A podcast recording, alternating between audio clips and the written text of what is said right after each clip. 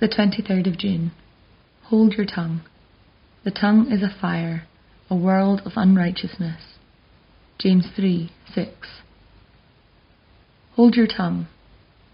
Sometimes that was said as a rebuke by a parent to a cheeky child, but it is also a good piece of advice for all of us. James, who wrote the letter from which the verse above is taken, has some really sound advice about what we speak. He knows very well how our words can hurt people or can tell things that should be kept private. As Christians, we have to be especially careful about the words we speak. One reason for this is that our words show the kind of people we are. The Apostle Paul said, The fruit of the Spirit is love, joy, peace, patience, kindness, goodness, faithfulness, gentleness, and self control.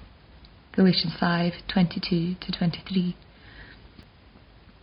Do our words always show that kind of character? It makes you think, doesn't it? James, in his letter, shows us very clearly just what a real mess can be caused by a loose tongue, words that don't reflect the fruit of the Spirit. These words can be boastful, they can spread like a fire and cause much hurt and damage. The book of Proverbs is full of advice for us to listen and hear what wise people are saying to us. Listen before we speak.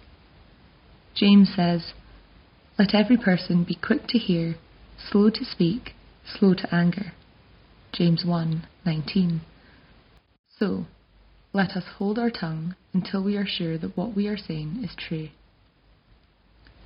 And a prayer. Dear Lord, help me to watch my tongue so that what I speak will be truly like Jesus. Amen.